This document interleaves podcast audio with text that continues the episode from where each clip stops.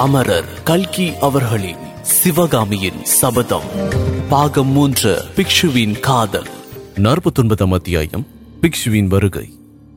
சுக்கிலபட்சத்து பிரதமையில் சிவகாமி வாதாபி நகரின் நார்ச்சத்தியில் நடனம் ஆட ஆரம்பித்தாள். சுக்கிலபட்சம் முடிந்து கிருஷ்ணபட்சம் வந்தது. கிருஷ்ணபட்சம் முடிவடைந்து மீண்டும் சுக்கிலபட்சம் வந்தது. சிவகாமியின் மீதி நடனம் இன்னும் நடந்து கொண்டே இருந்தது. தளபதி விருபாக்ஷன் நடன அரங்கத்தை அடிக்கடி மாற்றிக் கொண்டிருந்தான் வாதாபி நகரின் முக்கிய நார்ச்சந்திகளை ஒவ்வொன்றாக அவன் தேர்ந்தெடுத்து அங்கங்கே கொண்டு போய் தமிழகத்து ஸ்திரீ புருஷர்களை நிறுத்தினான். சிவகாமியும் அங்கங்கே போய் நடனம் ஆடினாள். அந்த காட்சியை பார்ப்பதற்கு தினம்தோறும் மக்கள் பெருந்திரளாக கூடினார்கள். ஸ்திரீகளும் புருஷர்களும் சிறுவர் சிறுமியர்களும் திரண்டு வந்தார்கள். அரசாங்க அதிகாரிகள் ரதம் ஏறி வந்தார்கள். அந்த புறத்து ராணிகளும் செய்திகளும் பல்லக்கில் ஏறி வந்தார்கள். புலிகேசி சக்கரவர்த்தி காஞ்சியிலிருந்து சிறைப்பிடித்துக் கொண்டு வந்த நாட்டிய பெண் வாதாபி நகரின் வீதிகளில் நடனமாடுகின்றாள் என்னும் செய்தி எங்கெங்கோ பரவலாயிற்று. அதன் பயனாக அக்கம் பக்கத்து ஊர்களிலே இருந்தும் ஜனங்கள் மேற்படி காட்சியை பார்க்க வந்தார்கள். தூர தூரங்களில் இருந்து எல்லாம் ஜனங்கள் வர ஆரம்பித்தார்கள். தேசமெங்கும் நானா திசைகளிலும் இதை பற்றிய பேச்சாயிருந்தது. சிவகாமியின் விஷயத்தில் வாதாபி ஜனங்களின் மனோபாவம் முதலில் ஒருவிதமாயிருந்தது. போக போக அவர்களுடைய மனோபாவம் வேறு விதமாக மாறிக்கொண்டிருந்தது. முதலில் அந்த அற்புத நடனத்தை பார்த்துவிட்டு வாதாபி மக்கள் பிரமித்து போனார்கள். இப்படியும் ஒரு அற்புத கலை உண்டா என்று வியந்தார்கள். ஊரை விட்டு உற்றாரை விட்டு சொந்த நாடு நகரத்தை விட்டு தூர தேசம் வந்திருக்கும் அந்த கலை செல்வியிடம் அவர்களுக்கு அன்பும் ஆதரவும் பச்சாதாபமும் ஏற்பட்டன. அவர்களில் பலர் சிவகாமியுடன் வார்த்தையாட விரும்பினார்கள். தங்கள் வியப்பையும் மதிப்பையும் அன்பையும் அபிமானத்தையும் வெளியிட விரும்பினார்கள். அவள் வசித்த மாளிகைக்கு போய் அவளோடு சிநேகம் செய்து கொள்ள விரும்பினார்கள். தத்தம் வீட்டுக்கு அவளை அழைத்து உபசரிக்கவும் ஆசைப்பட்டார்கள். ஆனால் வாதாபி ஜனங்களின் சிநேக மனப்பான்மை சிவகாமியின் உள்ளத்தில் எவ்வித எதிரொலியையும் உண்டாக்கவில்லை. நடனம் ஆடும்போது ஏற்பட்ட கிளர்ச்சிக்கு பின்னர் இயற்கையாக தோன்றும் சோர்வும் ஏற்கனவே குடிகொண்டிருந்த மனக்கசப்பும் சேர்ந்து சிவகாமியை அவர்களோடு முகம் கொடுத்து பேச முடியாமல் செய்து வந்தன. நாளாக ஆக அந்த தமிழகத்து நடன பெண் ரொம்ப கர்வக்காரி என்ற செய்தி நகரமெங்கும் பரவிற்று.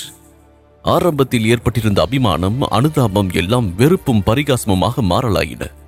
சிவகாமி வரும் போதும் போகும் போதும் ஜனங்கள் அவளை பற்றி பரிகாசமாக பேசுவதும் கேலி செய்து சிரிப்பதும் அதிகமாகி வந்தன. ஆரம்பத்தில் சிவகாமியின் நடனத்தை அற்புதம் என்றும் தெய்வீக கலை என்றும் சொல்லி வந்த அதே ஜனங்கள் கொஞ்ச நாளைக்கு எல்லாம் அதை பைத்தியக்காரியின் கூத்து என்று சொல்லத் தொடங்கினார்கள். சிவகாமி சிவிகையில் போகும்போது சிறுவரும் சிறுமிகளும் ஊளையிட்டுக் கொண்டு பின்னால் ஓடினார்கள்.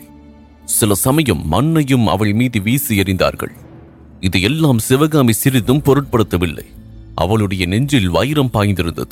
அசைக்க முடியாத ஒரு உறுதி அவள் மனத்தில் ஏற்பட்டிருந்தது.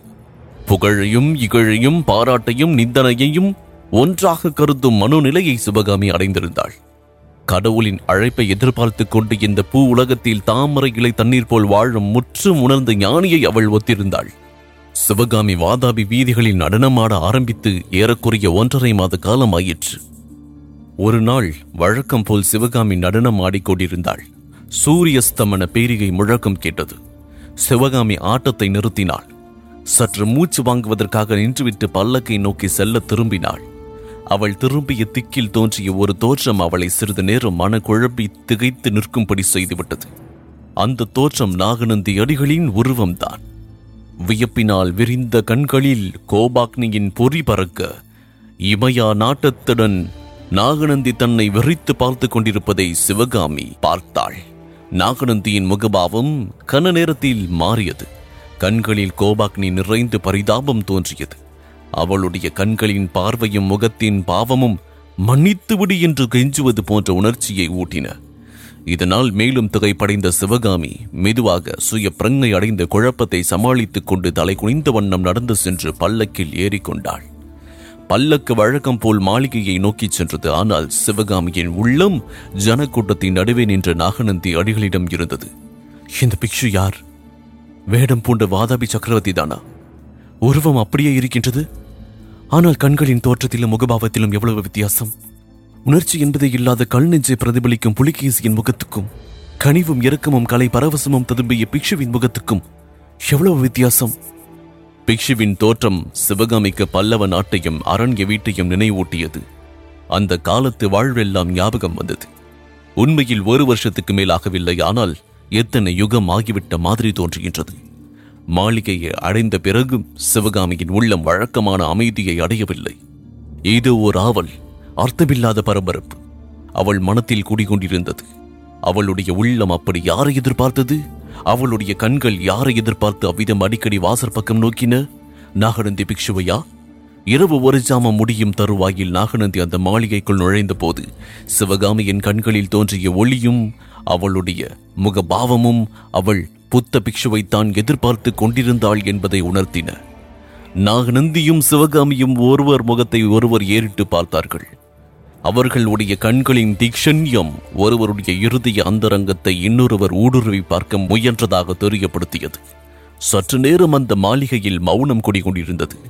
மௌனத்தை கலைத்துக் கொண்டு பிக்ஷுவின் தழுதழுத்த குரல் சிவகாமி என்னை மன்னித்து விடு என்று கூறியது. இதன் தொடர்ச்சியை ஐம்பதாம் அத்தியாயம் சிவகாமியின் சபதம். இதில் தொடர்ந்து கேட்கலாம். இக்கதையினை உங்களுக்காக வாசித்து நான் டிஜே முருகா. உங்கள் கருத்துக்கள் மற்றும் விமர்சனங்களை ஃபேஸ்புக் மூலமாக தெரிவிக்க Facebook dot com slash Murugan dot radio மற்றும் Instagram handle Murugan dot DJ மேலும் ஐந்து நட்சத்திர மதிப்பெண் வழங்கிட ஆண்ட்ராய்டு மற்றும் ஆப்பிள் ஸ்டோரில் சவுத் ரேடியோஸ் டாட் காம் என்ற செயலியை தரவிறக்கம் செய்யுங்கள். மீண்டும் சந்திப்போம். நன்றி வணக்கம்.